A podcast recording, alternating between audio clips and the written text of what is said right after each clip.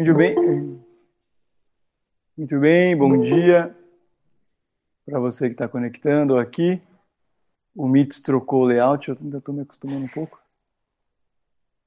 Só compartilhar o de hoje.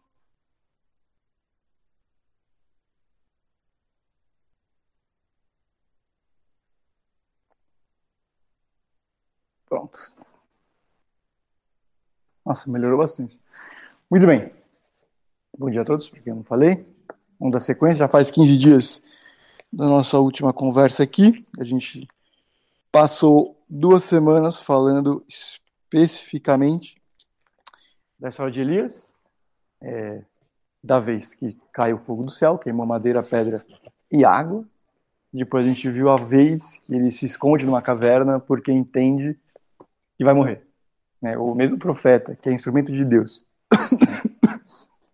para demonstração bastante poderosa, não para provar que Deus é mais poderoso só por provar apenas, mas para que aquele povo visse e retornasse a adoração a Deus. É, Elias, mesmo depois de ver Deus do lado dele, claramente de uma forma inequívoca, é, Jezabel, a mulher do rei de Israel, diz que vai matá-lo. E ele acredita, não só que ela vai, mas que ela pode.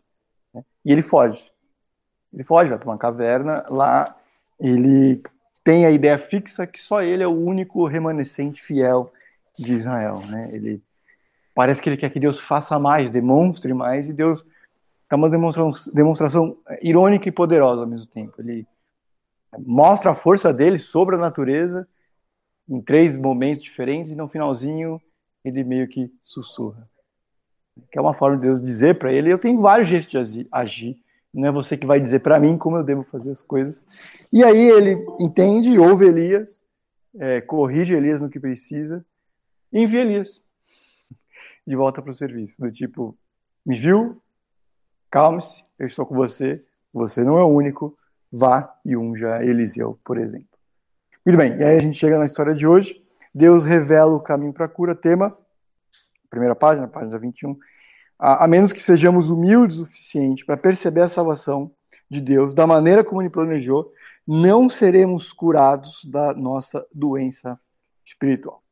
Enquanto escrevo isso, o autor aqui diz: A minha esposa e eu estamos nos preparando para receber nesse mundo o nosso quarto filho. Tal como nossos filhos anteriores, tenho a certeza de que seremos humilhados pela realidade de que essa garotinha é totalmente dependente de nós para tudo incapaz de andar, engatinhar ou até mesmo levantar a cabeça. Ela precisará de nós para ver o mundo.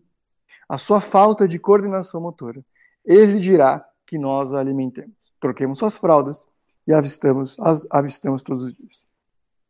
Tudo isso vai mudar com o tempo. O crescimento traz independência, que de forma geral é boa, mas uma parte dela fomentará um espírito de rebelião. Mais cedo ou mais tarde, as crianças começam a acreditar que o, que o caminho delas é o melhor do que papai e mamãe. Com o desaparecimento da humildade de sua infância, ela precisará retornar repetidamente à dependência infantil, que a posiciona para ser uma receptora de, das coisas boas que eu quero dar para ela. Só que me lembra um pouco da história de Roboão, da vez que o reino foi dividido, em que ele tinha que fazer uma opção entre ouvir os conselhos dos sábios, que conduziram e ajudavam o pai dele, Salomão, a governar, ou os jovens que haviam crescido, de acordo com a Bíblia, com ele no palácio. E aí ele faz a opção de ouvir. O Lucas veio. é, de ouvir os jovens. E aí, tal como a, a Bíblia ali, e aqui a ideia não é que os mais velhos sempre têm razão, mas é justamente o espírito é, de prontamente descartar outros conselhos que são de outras pessoas, especialmente das mais velhas, certo?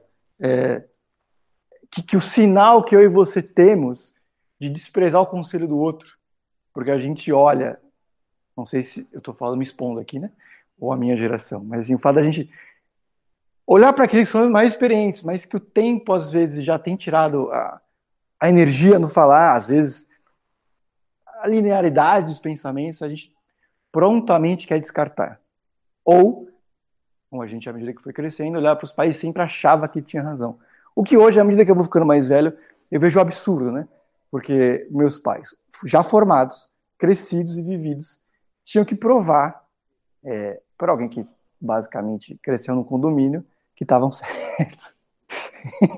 é estranho, né? É, talvez eu não tivesse pensamento com 15 anos, mas à medida que o tempo vem, você vai ganhando algumas claridades. É um absurdo. É, a ideia, assim, é um pouco absurda, né? É o quanto de humildade, às vezes, aqueles que têm razão, que têm o conhecimento, precisam ter para não dizer alguma coisa do tipo, porque sim ou porque eu quero, ainda que possa, né? E ainda que às vezes devam, né? Porque nem sempre a gente consegue entender o que Deus faz, né? É... é o desafio que a gente enfrenta muitas vezes com ele. Por exemplo, deixa eu ver alguma ordem que para a gente não faz sentido necessariamente. Vamos lidar com um princípio teológico desafiador. Deus diz claramente que tem algumas pessoas, algumas aqui eu estou sendo generoso, que ele escolhe pessoas para salvar. Tudo bem? Como, como, que funciona a ordem dos fatores aí? Beleza, a gente pode abrir para discussão. Mas ele diz isso. E por que que é assim? Ah.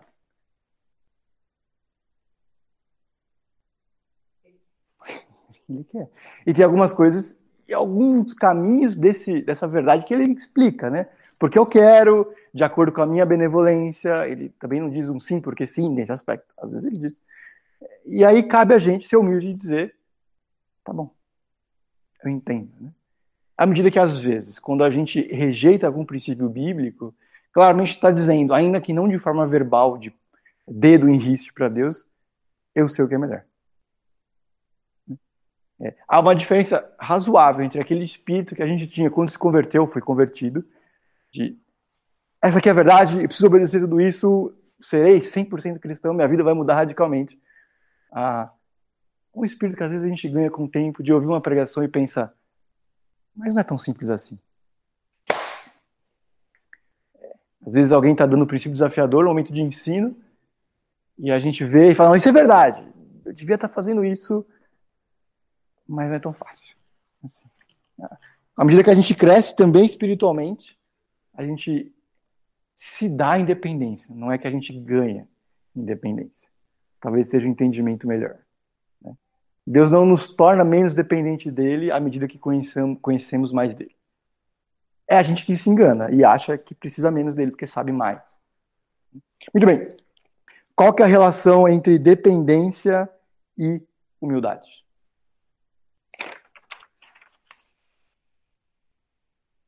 É. Total. Por quê, Vinícius?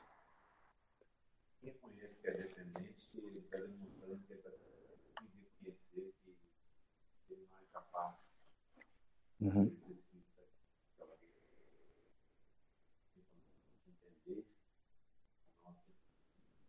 Uhum, uhum. As coisas que eu não peço ajuda são aquelas que eu sei que eu posso resolver, né? Uhum. Você sempre vê que você depende de Uhum. Você consegue ter dependência. Uhum. Uhum. Se humilhar perante Ele e fazer. Uhum. Uhum. Então, deixa eu reformular com a sua ajuda. As coisas às quais eu não peço ou considero ajuda são aquelas que eu considero que não preciso de Deus para resolver. Né? Uhum. Uhum. É, eu olho para a minha experiência, para o meu conhecimento, para aquilo que eu sei e digo, como diriam os mais jovens, deixa com o pai. Eu sei uhum, uhum. Uhum. Sim. Assim, a capacidade. Eu, eu, eu sei. Assim, uhum. Eu acho que o prisma aí é, eu sei que veio de Deus, Deus me deu a capacitação para aquilo. Uhum. Mesmo que eu saiba Deixa com. Pode falar. É Deus que te deu aquela capacidade. Então, assim, uhum. se a pessoa, mesmo ela sendo capaz, uhum. ela entende que aquilo foi Deus que a capacitou, uhum. ela está glorificando. Uhum. Uhum. uhum. É, e qual é a nossa função como filhos obedientes e amorosos, se não demonstrar para Deus que o amamos e queremos glorificar? É, uma vez estudando sobre a história de Jonas, isso ficou bastante marcado comigo, né? O fato de que as coisas as a gente não ora, na verdade nem isso. As coisas com a gente não coloca diante de Deus são aquelas que a gente acha que ou não tem solução e a vida é assim mesmo, Deus deixou e sei lá, ou eu consigo. E não tem nada grande demais ou pequeno demais que a gente deve, deve, deve entregar aos pés do nosso Deus. Vamos lá. Vamos ver alguém que teve que aprender isso na prática e um pouco na marra. É, abre aí, eu ligo a sua Bíblia, em 2 Reis, versículos 1 ao 9. Vou ler aqui, porque fica gravado na transmissão. Naamã, comandante do exército do rei da Síria, era muito respeitado e honrado pelo seu senhor, o rei dele. Pois por meio dele o senhor dera a vitória à Síria. Perceba aqui quem deu a vitória é, da Síria sobre Israel, né? Tem um S minúsculo e um S maiúsculo no texto. É, mas esse grande guerreiro ficou leproso. Ora, as tropas da Síria haviam atacado Israel e levado cativo uma menina, que passou a servir a mulher de Namã. Um dia ela disse à sua senhora: Se o meu senhor, Namã, procurasse o profeta que está em Samaria, ele o curaria da lepra. Namã foi contar ao seu senhor, o rei, tá bom? Que a menina, o que a menina israelita a dissera. Muito bem. Primeira anotação importante do texto, que eu não marquei aqui, mas eu podia ter marcado, é que o autor coloca algumas coisas aqui que vão chamar atenção e que o tradutor preserva. Primeiro, é, Naaman era alguém importante, honrado com seu senhor, S minúsculo, autoridade dele, tá bom? O rei dele. Ah, pois por meio dele, Naaman, o Senhor, Deus, é, dera a vitória à Síria. É, mas esse grande guerreiro ficou leproso, as tropas da Síria, para que não haja dúvida do que aconteceu, ah, as tropas da Síria haviam atacado Israel e levado cativo uma menina. Muito bem. A vitória que a Síria teve sobre Israel, por mais poderosa que seja a própria Síria, foi dada por Deus. O primeiro ponto pode ficar marcado aí, não vai desenvolver muito isso. Mas outra coisa interessante, o que, que o, o autor está construindo sobre Naamã aqui? Que impressão que a gente deve ter dele? Quando narra a história dele, as características dele. Uhum. Uhum. Uhum. Não, era um grande guerreiro, respeitado, o qual é, tinha sido instrumento do rei, mas também de Deus, para dar a vitória da Síria sobre Israel. Naamã tinha tudo, certo? Mas ao mesmo tempo, está doente. Ou seja, tudo que ele tem não vale muito. Lembre-se, Lepra descobri, não faz muito tempo, que é o nosso correspondente hoje para Hanseníase. Lógico, quando a Bíblia diz lepra, é um monte de coisa ao mesmo tempo. À medida que a ciência foi avançando, a gente vai dando é, nomes melhores e mais específicos sobre as coisas. Mas a Hanseníase é uma descrição da antiga lepra. Enfim, é, Naamã tem tudo, mas assim, lepra no Antigo Testamento, mas o Novo também é tipo uma sentença de morte. Ele tem tudo, mas não tem futuro. Ele tem tudo, mas na verdade não tem o que precisa, né? À medida que o texto vai chegar aqui, o relacionamento que ele vai desenvolver com Deus, a gente vai, o que o autor bíblico está tentando construir aqui é parabéns. Você é um general, você venceu, Deus até está te usando, mas o mais importante você ainda não tem. O que você tem de hoje de ruim vai ser usado para que você ganhe aquilo que você ainda não tem. Hoje eu estava pregando numa igreja, é, adolescentes e jovens. Igreja aqui em São Paulo, não vou dizer o bairro porque a história é boa. É, e aí tive que me apresentar, como sempre, estava no retiro deles. E aí eu falei que eu era da Igreja Batista de Itaim. Ah, o Itaim, o Itaim Paulista é outro Itaim, certo? Paulistanos, temos algum? Não. É, tem um outro Itaim em São Paulo, que é um, um pouco mais simples. É bastante mais simples. E ele, não, não, o Itaim perto do Ibirapuera explicando para eles, tal, Itaim Bibi. Aí foi muito legal a, a, o sincericídio espiritual. É, a pessoa disse assim: Nossa, você está numa igreja de gente muito rica, né? E como que é falar de Deus para quem tem tudo? E aqui, citação literal da história de pastor, e elas existem. É, você tem tudo, vocês lá têm tudo e não precisam de nada, certo? É, deixa eu só corrigir aqui que eu não sei o que aconteceu com o pessoal de casa. Vocês estão me ouvindo bem em casa? Sim. Tá, obrigado. Sim, sim. Tá, obrigado, obrigado. Aqui uh, desconectou um negócio. Enfim. Como que é participar de uma igreja, ensinar numa igreja, ser pastor numa igreja, em que as pessoas têm tudo e não precisam de nada? Estação literal. Agora, isso é bem legal. É, concordando ou não com eles. Se todo mundo aqui tem tudo, não precisa de nada. É, há no coração, inclusive dos cristãos, em algum nível, de que se você tem algum tipo de conforto material mais elevado, eu estou dizendo se a gente tem, nem se todos aqui têm, é, as pessoas não precisam de nada. Então, assim, a pessoa está olhando para o outro, dizendo, ah, ele tem tudo, não precisa de nada. O que quer dizer também que se eu tivesse tudo aquilo, eu não precisaria de nada. Tudo bem? Ou estou torcendo muito o exemplo? É, o que me faz acreditar também, porque o que tem tudo é sempre outro e nunca é a gente, que a gente também tem um pouquinho disso sobre alguns outros. Né? Sempre tem alguém que tem mais que a gente, né? até que chegue no Jeff Bezos. E mesmo assim ele não tem tudo que ele quer, porque ele vai olhar para alguém que é um emir, tem uma cidade, que tem uma ilha aqui, lá, e o emir vai olhar para o Jeff Bezos, que tem, lá. É, o que o autor está construindo aqui e que a gente pode olhar com alguma calma. Ter tudo não significa ter tudo de fato. Que mesmo para Neemias, mesmo para Naamã ainda faltava. E a pergunta que ele vai tentar construir aqui é o quê? Por que, que ele está sofrendo? Por que, que ele participa da história? Por que, que no meio de tanta gente no mundo antigo, Naamã ganha destaque? um espaço até grande na Bíblia.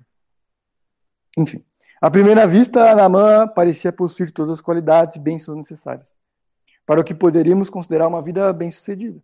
Mas por trás de todos os elogios, esse herói sírio lutou com uma doença de pele chamada lepra. Essa doença não era apenas incurável, mas também contaminava cada coisa boa na vida de Naamã. A alegria da sua atual realidade não poderia rivalizar com o futuro falecimento que aguardava.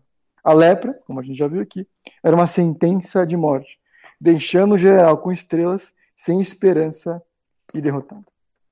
Ah, vamos continuar o texto aqui, do versículo 5 para frente. O rei da Síria respondeu: Vá, eu lhe darei uma carta que você entregará ao rei de Israel.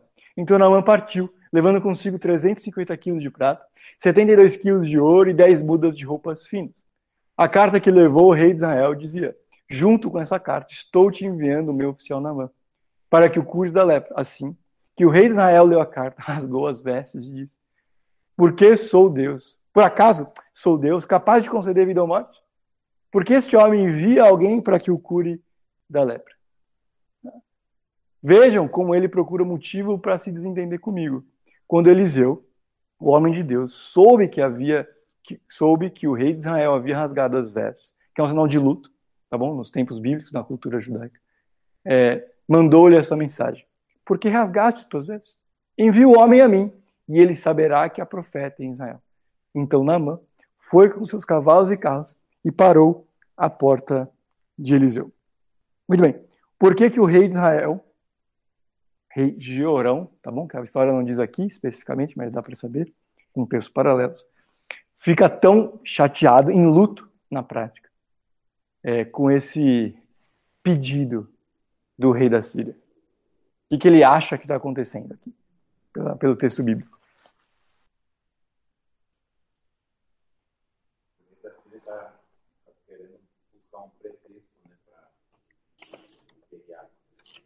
Alguém mais forte está dizendo, faz isso para mim.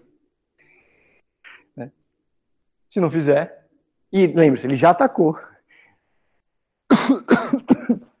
já levou um monte de gente cativo. Está dizendo, cura. É, outra coisa interessante aqui, a quantidade de oferta que o rei da Síria está levando aqui dá um pouco de impressão, um pouco não, dá um pouco de noção da importância é, de Namã no reino. Né? Enfim. Tudo bem? Então, perceba que essa é uma história que todo mundo está desesperado. O rei, porque vai perder o general. Naamã, porque vai perder a vida. E o rei de Israel, Georão, porque aparentemente vai perder o que sobrou do reino. Para uma pergunta importante aqui. Sobre quem que é a história, então? É. Quem que a história está nos encaminhando a perceber que deve ser a, o, a quem vai resolver essa situação? Não é o rei, não é Namã, não é o outro rei, e para todos os efeitos, como a gente vai ver daqui a pouco, também não é o profeta. O que a história pode nos conduzir, especialmente quando a gente pensa que é escrita para judeus que estavam com o coração dividido, se não completamente entregue a outros deuses, é aprendam, lembrem-se do fato de que só Deus pode resolver as situações de vocês. Né? Vejam um povo estrangeiro vindo até Israel, vindo ao nosso rei desviado, que especialmente aqui porque é o reino do norte, então, portanto, não havia bons reis. Nem ele pode resolver, nem os presentes podem resolver, nem o poder pode resolver, nem a história e as vitórias militares podem resolver. Perceba, eles lá têm outros deuses. E eles têm que vir até aqui. Página 24, segundo parágrafo. Nossa solução é a mesma. Nenhuma quantidade de esforço, recursos ou conexões humanas pode nos resgatar do prognóstico mortal de nossa infecção moral. Deixado, deixados para nós mesmos, morreremos em nossos delitos e pecados, apesar de nossas tentativas do contrário. A paz da interrupção compassiva da cruz, nossa vida se encaminha em direção à morte e ao julgamento certos. O ponto aqui da história, e quando a gente olha especialmente para o Novo Testamento, é que não existe solução para os nossos problemas, não existe solução para a humanidade a parte de Deus ou dos seus, né, que são instrumentos dele. Ah. Pergunta no finalzinho aqui: quais respostas ao Evangelho indicam que uma pessoa não compreende totalmente as consequências devastadoras do nosso pecado? Claramente, mão aqui não, não tem a clareza teológica de saber o, por que, que Deus é verdadeiro Deus ainda. Né? Mas quais são algumas explicações, escolhas, é, sincericídios, ah, que revelam que a gente não compreende o tamanho do buraco que a gente está? Para o pessoal é, da Síria, é que eles podiam comprar a cura, né? E que a cura resolveria o problema. Que também não é a intenção da história aqui, como a gente vai ver no finalzinho. Quais são algumas outras escolhas ou declarações que às vezes a gente tem que revelam que a gente coloca o coração no lugar errado ou tenta resolver uh, colocando o sol debaixo da peneira. É essa expressão? E mais? Tapar o sol com a peneira. Pronto. Hum. É, eu penso que é no controle, né? Uhum. A gente, todo momento, pegar o controle pra gente e achar que a gente pode controlar alguma coisa. Uhum. Quando a gente volta a pensar, a gente lembra que o controle está na mão de Deus. Uhum. Uhum. Aí daí a pouco a gente pega ele de novo. A uhum. gente acha que pode controlar alguma coisa. Ok. okay. A gente olha para a vida e acha que está nas nossas mãos. É, todo dia. E a gente esquece. A gente tenta evitar uma coisa, tenta fazer outra, ou tenta fazer por causa de alguma coisa, mas a gente esquece que a vida é um sopro. Né? Uhum. E mesmo que a gente tenha algum tipo de controle em situações até menores, a gente confia que a nossa capacidade de raciocínio é boa o suficiente para nos conduzir, né? Que o fato de estar sob controle não quer dizer que é, é bom ter sob controle, né? Porque o nosso controle pode ser pecaminoso. Né? Que mesmo que a gente tenha capacidade dada por Deus e consiga resolver as coisas, o fato de resolver não quer dizer que é bom.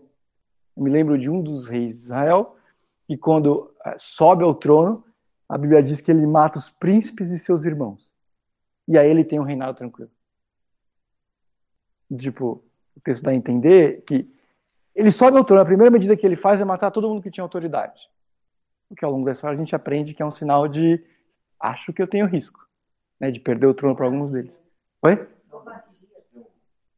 Isso. É Sim. Se ele fosse corajoso, ele estava matando. Mas aí a pergunta, ele resolveu o problema dele?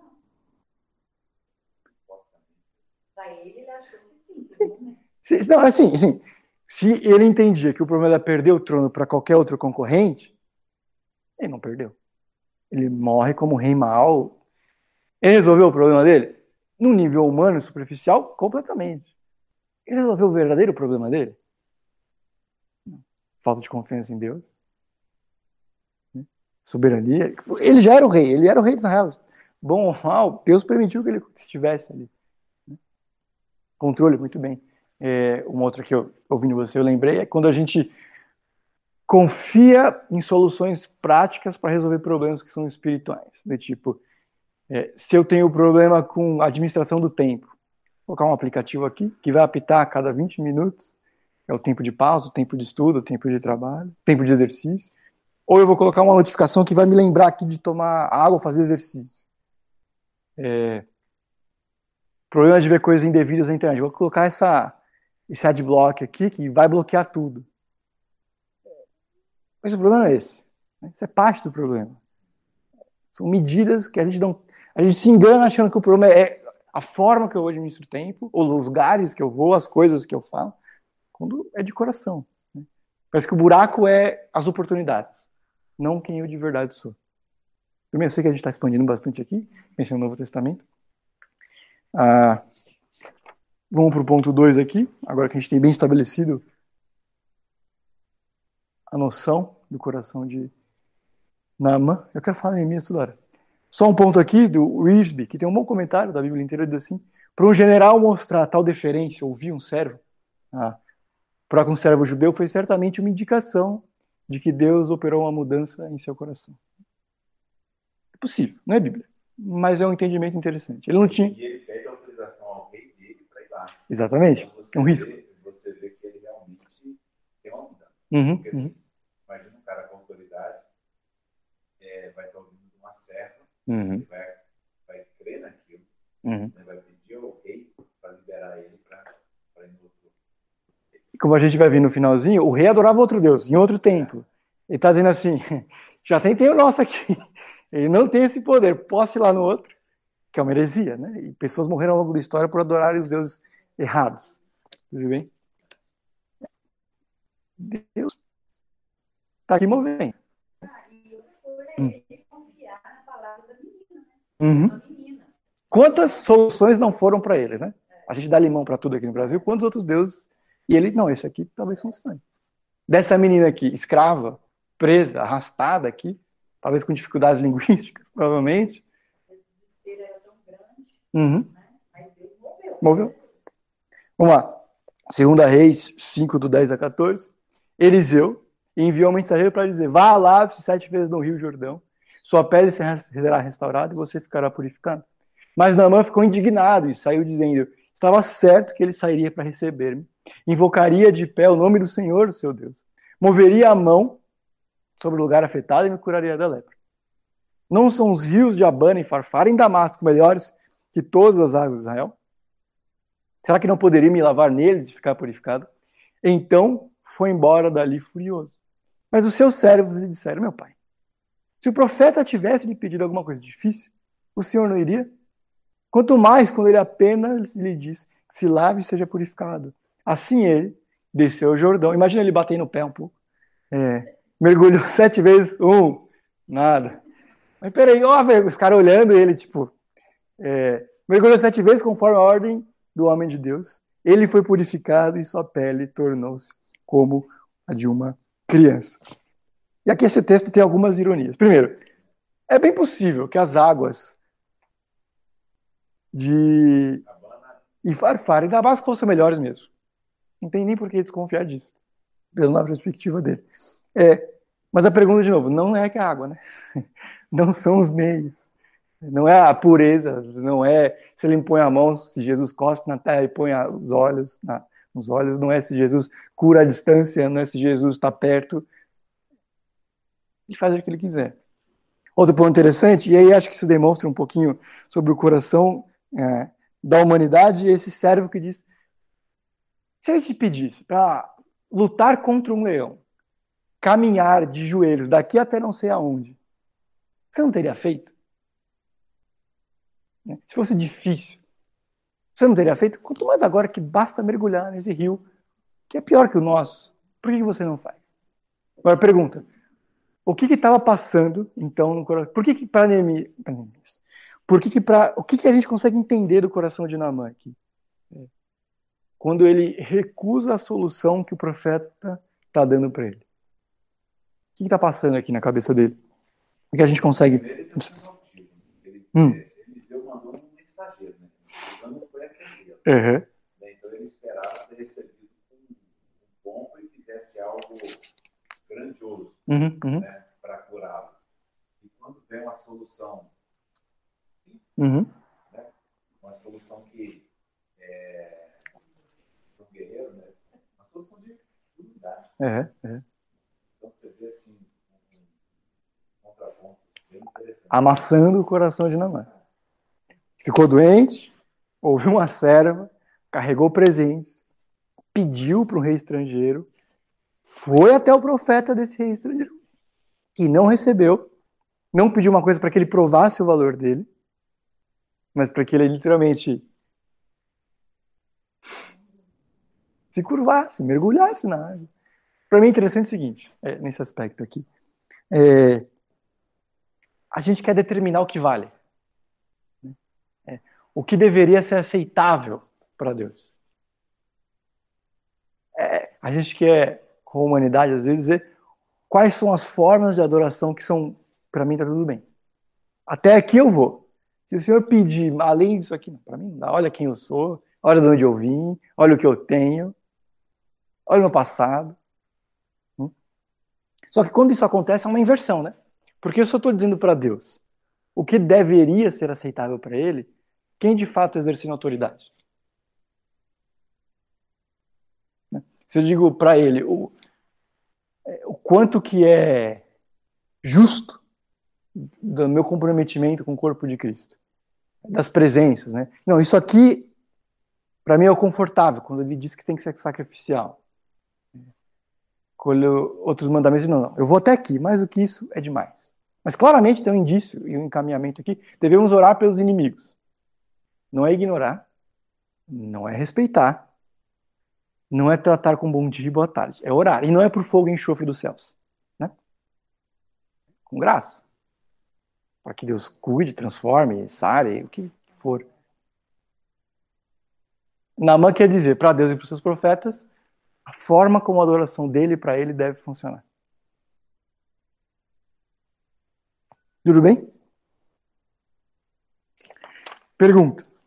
É, para receber a cura, Naamã queria lavar-se, página 26. Ah, Naamã queria lavar-se em outras águas além do rio prescrito. Quais são algumas águas, aspas, além do humilde arrependimento e fé, que algumas pessoas buscam para salvação? Quais são algumas coisas que a gente, a humanidade, é, usa ou faz, entende que deve ser meritório, a gente quer colocar diante de Deus para que Ele ame mais, sirva mais, abençoe mais.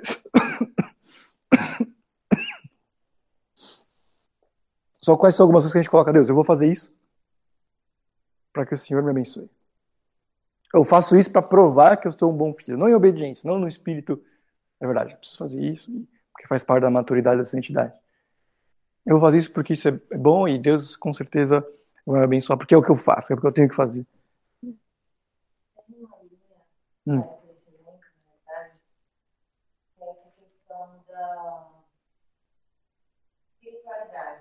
Uhum.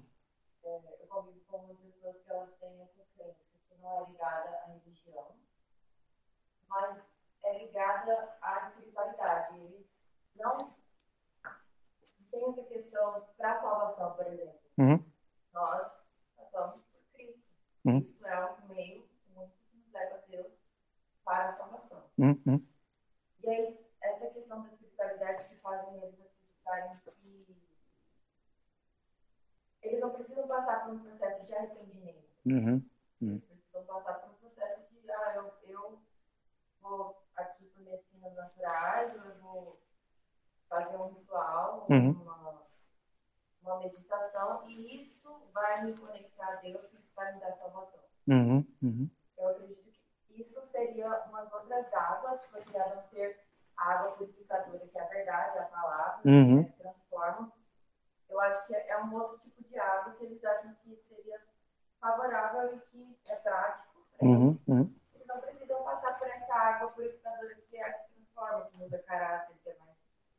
É uhum, uhum. É... Sei que existe alguma coisa além de mim, Estão aqui algumas medidas que eu considero que são valem. Depende se eu me aprofundo ou não para descobrir, na verdade bíblica, né, por exemplo, para descobrir se isso vale ou não, né? A pessoa se sente confortável com algumas práticas que ela gosta ou prefere. Fala, isso aqui, isso aqui tá bom. Isso aqui me conecta com Deus, isso aqui é minha religião. Não, não, eu acredito em Deus. Mas para mim isso aqui já funciona. Né? E quando, eventualmente, especialmente no país como o nosso, que tem, vai alguma cultura cristã, mais evangélica, vou chamar evangélica cristã nossa linguagem aqui didática, né? É, mais evangélica, que todo mundo, todo mundo, mas uma parte considerável, as pessoas têm uma noção. Então, qualquer, quando você fala de existe o inferno, existe pecado, esse tipo de coisa errada, a pessoa fala, não, para mim não. Já, já tenho feito essas coisas aqui, isso aqui, isso aí não vale. que mais? Boa, boa. A gente estabelece que religião vale, que religião não vale, com base em nós mesmos. Fonte, voz da minha cabeça. Ariel, Ariel 12. Vamos lá. que mais? Quais são algumas outras práticas que a gente, ou o mundo como um todo, a sociedade, né, revelam que não estão dispostos a caminhar com a verdade bíblica, mas tomam os passos que consideram legítimos, ironicamente? Hum. E a igreja, orar, ajudar o próximo. Uhum. Muitas vezes a gente né, faz esse, esse tipo de coisa porque acha que assim vai mexer com o coração de Deus. Uhum. Uhum. É, é, é eu fazer algo para eu alcançar. Uhum. Essa eu acho que é a, essa é a grande uhum. Essas outras águas vão ser as pessoas buscando por meios próprios né, delas alcançarem a Deus. Elas nunca vão alcançar. Uhum. Né? Então elas nunca vão fazer a ligação né, do abismo que separa o homem de Deus. Só Jesus separa essa é a fonte. Uhum. Então, o homem, por mais que ele tenha alcançar a Deus, ele não alcançar. Uhum.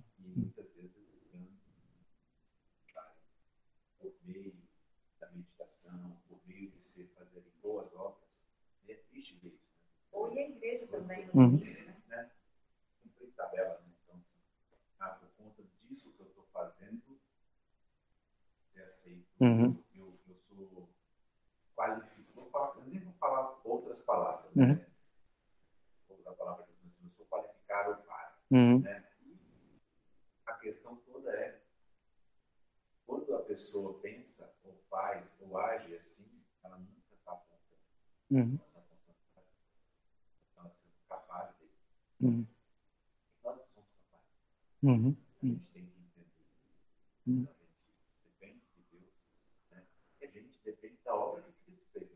Uhum. Então a gente tem que olhar sempre para aquilo que Cristo fez na cruz. Porque o que ele fez na cruz. Uhum. É, o, a falta de compreensão do lugar das boas obras, vamos chamar assim de forma geral, tá bom? É, é uma coisa que mais eu falo assim, a falta de compreensão do, do papel delas e para que, que elas servem, para usar a linguagem bíblica, para os pagãos é que ela conquista mérito. Porque eu faço isso ou não faço isso, eu sou, portanto, uma boa pessoa. Então, é, a minha avó ela tem 93, acho já. E é, ela se entende como uma pessoa boa. Por quê?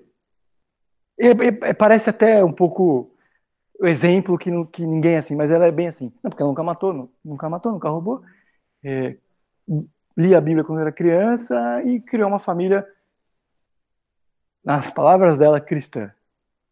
Né? Porque assim, não, não criou Pedrinho Matador e nem um cara que foi preso. É isso. Então tá bom. É, então para ela tá bom, porque ela fez algumas coisas, deixou de fazer outras, portanto é uma boa pessoa. É. Para os cristãos, quando eles não entendem o papel das boas obras, elas acabam, acabam trazendo uma paz que não deveria haver. Então a gente, às vezes, se mergulha no fazer e se sente bem. Não, não. Então, tô bem, tô bem, porque eu vou na igreja, porque eu contribuo de forma generosa, porque eu tô presente, então tá tudo bem com Deus. Eu estou mostrando que eu amo. Isso vai trazer paz? Pode trazer. Por quê? Porque o coração é enganoso. Né? Eu posso muito bem estar fazendo muitas coisas boas, ter paz com Deus, na minha perspectiva, está completamente entregue à devassidão e à pecaminosidade em outras áreas, porque a gente meio que compensa. Para nós mesmos, né? não para Deus, claro. É. Naamã estava disposto, aparentemente, a fazer muito mais para que fosse curado, mas não estava disposto a entender que não dependia dele. Até aqui, pelo menos. Né? Mergulhar numa água de um rio feio, sete vezes, sendo observado pelos servos dele. Né? Tudo bem? Eu coloquei um relógio agora ali, agora eu não perco a hora. Também não quer dizer que a água é milagrosa. Sim. Exatamente. É o famoso vou me batizar no Rio Jordão quando viajar para Jerusalém. Né? Irmãos, se já batizou, não precisa batizar de novo porque foi para Israel. Tá bom? Pode mergulhar, arrebenta. Se está agradável, está quente o dia. É, tranquilo. Desde que, né? Tem nada demais lá. É. Turismo pode. É, um amigo meu foi com os pais uma vez. E aí a mãe queria porque queria mergulhar. Ele falou, não vai. Não, mas é o Rio Jordão. Não, só porque é o Rio Jordão não vai. É, tipo, não pode. Enfim, tudo bem, não estou julgando. Se é o seu caso em casa, é, não tem problema, mergulhar por turismo. Vamos lá. É, segunda Reis 5, 15 ao 19. Então Naamã, agora curado, né? e toda a sua comitiva voltaram à casa do homem de Deus. Ao chegar diante do profeta, Naamã lhe disse: Agora sei que não há Deus em nenhum outro lugar senão Israel. Isso aqui é muito significativo. Lembre-se que Baal estava em vários lugares, né? Por isso que Baal Peor, os Baalim, são vários estátuas de Baal em vários lugares. Então essa declaração é muito importante. É, por favor, aceite um presente de teu servo. Uh, o profeta respondeu: Juro pelo nome do Senhor a quem sirvo que nada aceitarei. Embora Naamã insistisse, ele recusou. E disse Naamã: Já que não aceitas o presente, ao menos permite que eu leve duas mulas carregadas de terra. Pois o teu servo nunca mais fará holocausto sacrifício a nenhum outro Deus senão o Senhor. Mas que o Senhor me perdoe por uma única coisa. Quando meu Senhor vai adorar no templo de Rimon, eu também tenho que me ajoelhar ali, pois ele se apoia em meu braço. Que o Senhor perdoe o teu servo por isso. Eliseu disse: vá em paz. E aqui tem duas coisas bem interessantes, três coisas muito interessantes, vão pela ordem. É, Eliseu recusa, se recusa a aceitar os presentes, né, que foram enviados. Pergunta: é, ele estava certo? Ele estava errado? Ele estaria errado se aceitasse? Ele estava certo em recusar necessariamente? A única opção viável para ele era rejeitar?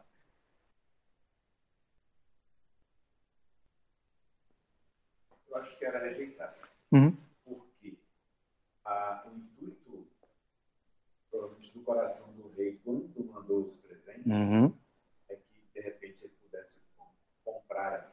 Uhum. Uhum. Então, quando ele, ele fala, olha, vai no Rio, ele não quer nada, porque realmente assim, Deus é Deus, Mais uma. não tem, não precisa. Uhum. Uhum. Na realidade, para Uhum.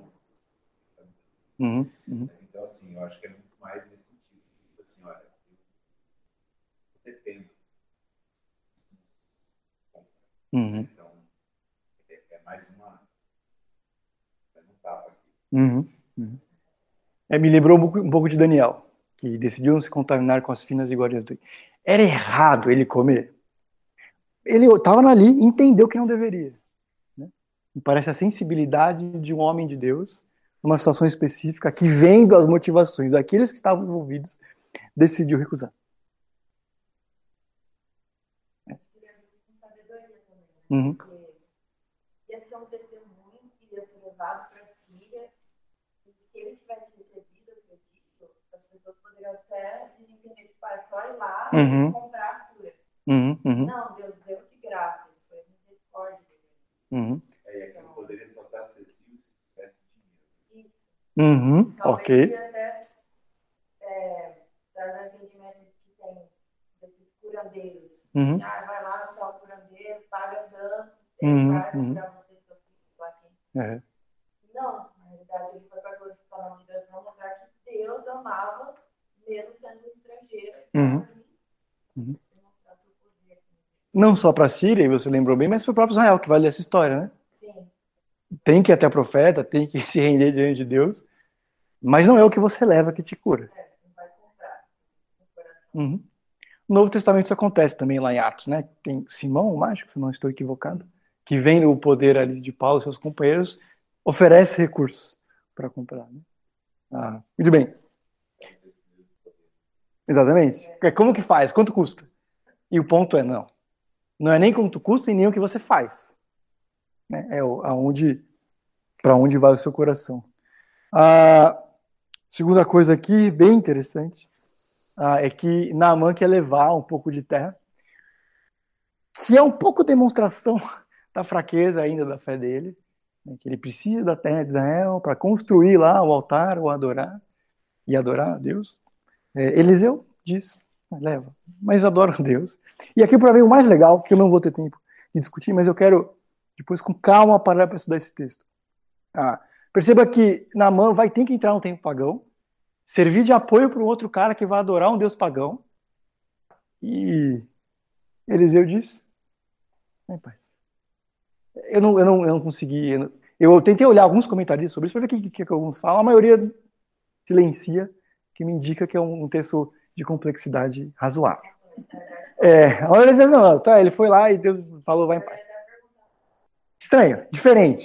Um cara que confia em Deus enviado de volta, cujo coração vai adorar o único Deus, vai entrar no tempo pagão para servir de apoio físico para que o outro adore esse Deus falso. Não tenho muito o que dizer aos irmãos, só tenho que dizer uma coisa. Deus me parece um pouco mais compreensível e flexível com algumas coisas que às vezes a gente é. Né? Lógico. Da mesma forma como Eliseu, vendo, não aceitou, porque ele naquela situação ele, diante de Deus, entendeu que não deveria aceitar o presente. Namã, entendeu? Eliseu entendeu que não deveria aceitar o presente. Ele vem das circunstâncias as quais Namã estava naquele momento, aquela altura da fé dele, com a posição que ele tinha, vai em paz. E que Deus te conduza nesse relacionamento, profissão e entendimento. O único que eu olhei, eu alguns, uns seis ou sete. O único que disse alguma coisa sobre esse finalzinho de texto, sem pular para frente, disse assim: é, por isso que a gente pode e deve orar por aqueles que ocupam cargos públicos, mas que não têm tanta autoridade assim, né? para que sejam úteis, sábios e consigam navegar de forma a brilhar a luz de Deus. O único que disse alguma coisa sobre isso. Mas o que serve para a gente nas nossas ocupações semanais, né? É uma discussão complexa. Né? É, o que eu, a empresa que eu trabalho não faz tudo certo. Macro. Não quer dizer que está matando, está roubando a caixa 2. Mas assim, não necessariamente alguma coisa que evangeliza pessoas 24 horas por dia. Mídia, né? Uhum. Por exemplo, eu trabalho com moda. Eventos, muitas coisas assim, que eu estou na minha profissão, mas que não é uma. Digamos, não é. Uhum. Assim, Tô ouvindo. Né? Não sei como falar com palavras não é um evento que sai glorificando a Deus. Não é um louvorzão, pronto. É, não é um louvorzão. Pronto. E daí você tem que estar mantendo sua postura na profissão, uhum. mas também com seus ideais cristãos uhum. acima, né? Uhum. Então é realmente assim, complexa. Complexa. Vinícius, vi saindo fumacinha na sua cabeça. Pensando sobre isso.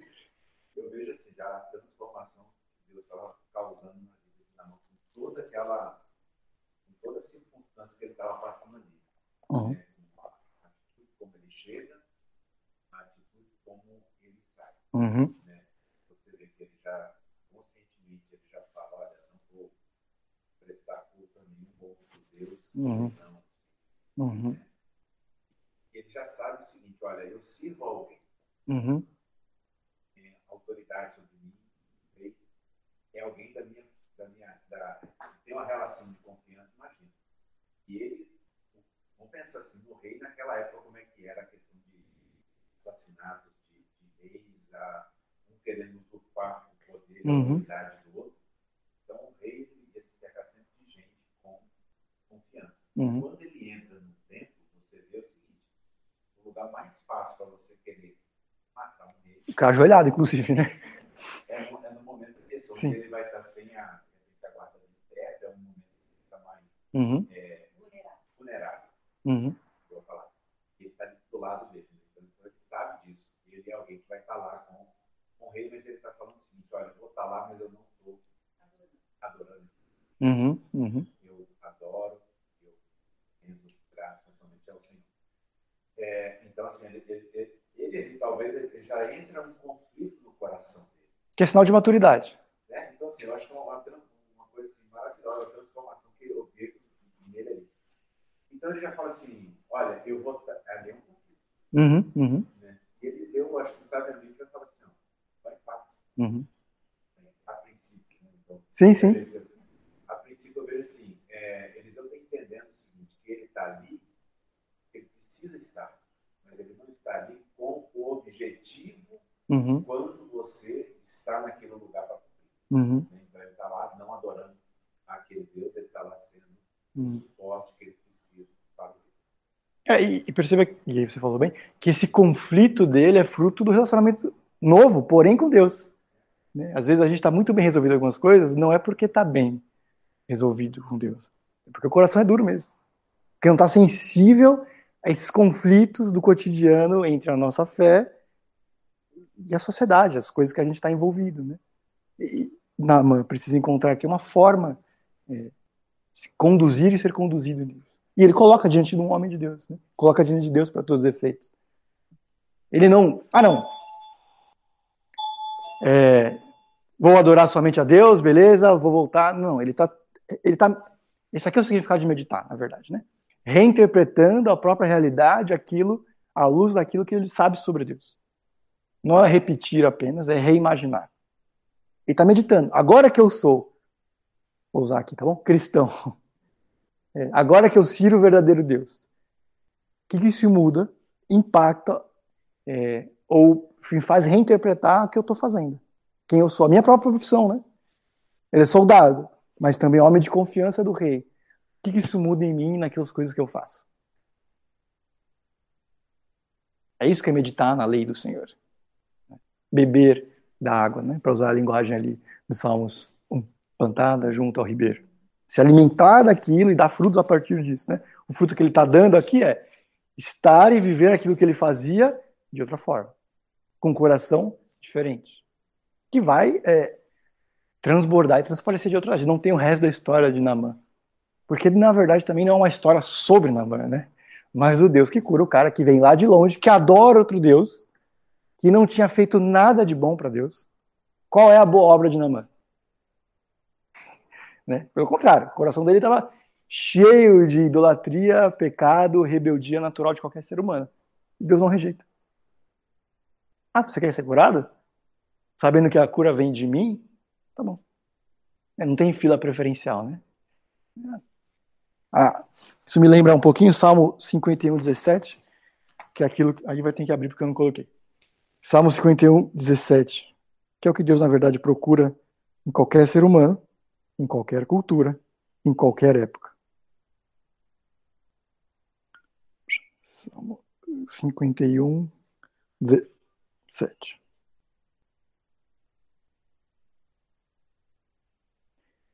Vou ler. O sacrifício que agrada a Deus são um espírito quebrantado, um coração quebrantado e contrito. Ó Deus, não desprezarás. Em algum momento ali, ou, como a gente viu aqui desde o começo da história, o coração dele vai sendo quebrado, na verdade, humilhado, ao ponto dele mergulhar e entender que vai ser assim, porque o profeta daquele Deus dele lá disse que seria. E uma vez que acontece, Deus cura, Deus salva, Deus liberta, Deus muda a história daquele homem. A restauração de Naamã o convenceu de que o poder de Yahvé era superior. Essa foi uma lição que Jorão, o rei da época, se recusou a aprender. Mais tarde, Jesus afirmou que a fé de Naamã condenava a maioria dos israelitas de sua época. pois eles haviam rejeitado o Deus verdadeiro e abraçado deuses que não podiam curar. Jesus vai citar essa história um pouquinho mais para frente na Bíblia. Com um exemplo, pense assim: Jesus está cercado por religiosos fariseus que se consideram exemplos, né? gente que realmente adora a Deus, que é judeu. Como Paulo disse em Filipenses 3. Melhor das tribos, aprendeu tudo, é, fariseu de fariseus, da melhor tribo. Né? Ele está dizendo: ó, vocês são especialistas, precisam aprender da fé, sabe de quem? De um pagão. De um pagão. Tudo bem? É. Às vezes, e talvez aqui fosse o caso desses religiosos da época de Jesus, a familiaridade que eles tinham com o judaísmo os fazia crer que eles tinham fé genuína. Que essa familiaridade com a verdade os fazia ter um coração duro, na verdade. Última página aqui, segundo parágrafo. Ironicamente, essa falha de achar que está tudo bem, de entender como religioso exemplar, é, essa falha, essa lógica falha, nos deixa, deixa muitos culpando a Deus pela realidade do inferno, em vez de ver a magnitude da própria maldade. Em arrogância, alguns concluem que um Deus amoroso nunca enviaria alguém para o inferno. Como negação, no leito de morte, uma pessoa morrendo, muitos agitam seus punhos contra Deus até o último momento do julgamento. A história de Naamã ajuda a corrigir essas noções desobedientes. Deus está disposto a nos redimir de nossa condição de desamparo. É por isso que devemos nos humilhar e nos render a Ele. Essa estrada é estreita, mas leva à vida eterna. Jesus, voluntariamente, cura nossas almas aflitas, mas somente quando intencionalmente nos rendemos a Ele. Último exemplo, eu vou encerrar, porque já passou um minuto.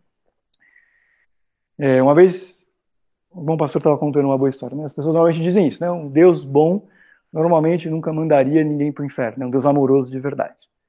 Eles, é verdade, vou concordar com o que você está dizendo. Ele propôs o seguinte: vamos concordar, vamos imaginar que existe o um inferno, que esse Deus está dizendo que existe.